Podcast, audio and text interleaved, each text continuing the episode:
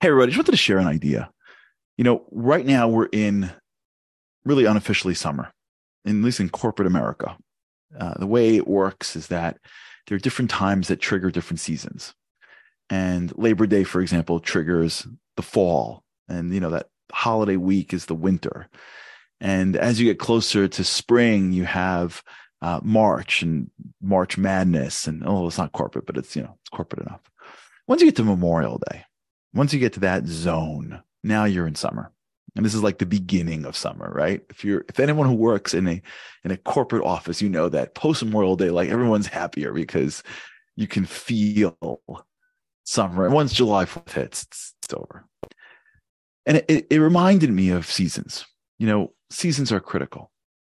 When you look at people with the highest level of performance, they operate in seasons most people like me and you operate sort of consistently throughout the whole year, but we have seasons.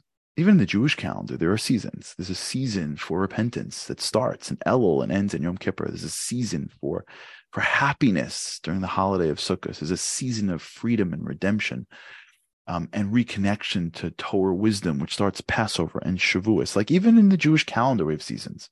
If you look at professional sports, they operate in seasons. You look at athletes or people that have are, are performers they, they're seasons.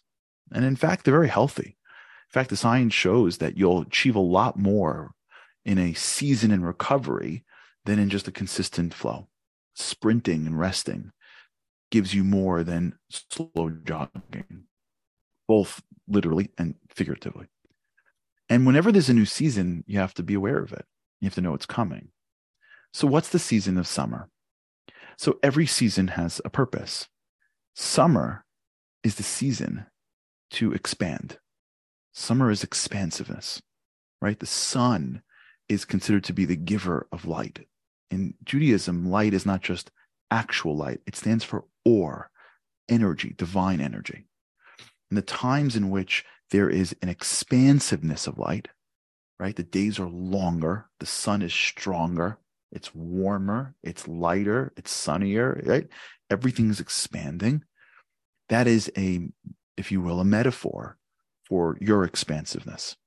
Some days when they get when they contract, right? The winter is where it contracts and night dominates.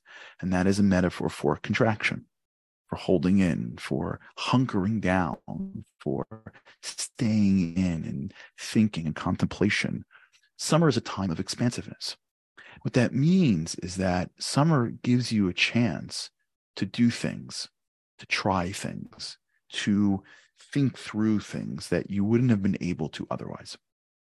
And so, what I want you to think about as we pass into June is the thing you always wanted to do that you didn't do, the thing you'd think you're going to do that you keep on pushing off, right? When you sit down to think about what you want to accomplish, that thing just is in the back of your head it requires an expansiveness, right? If your capacity is in a box, this thing is outside the box.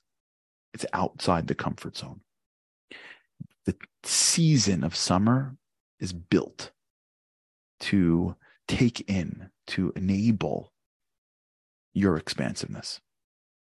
And if you line your goals with the season, start early and do it in June, or in July, what I'm doing in the summer, you'll find maybe the energy to get it done, the excitement and enthusiasm to push the barriers. Now, if you think about it, that's what you should be doing expanding and then holding the fort, right? Expanding and then holding the fort, right?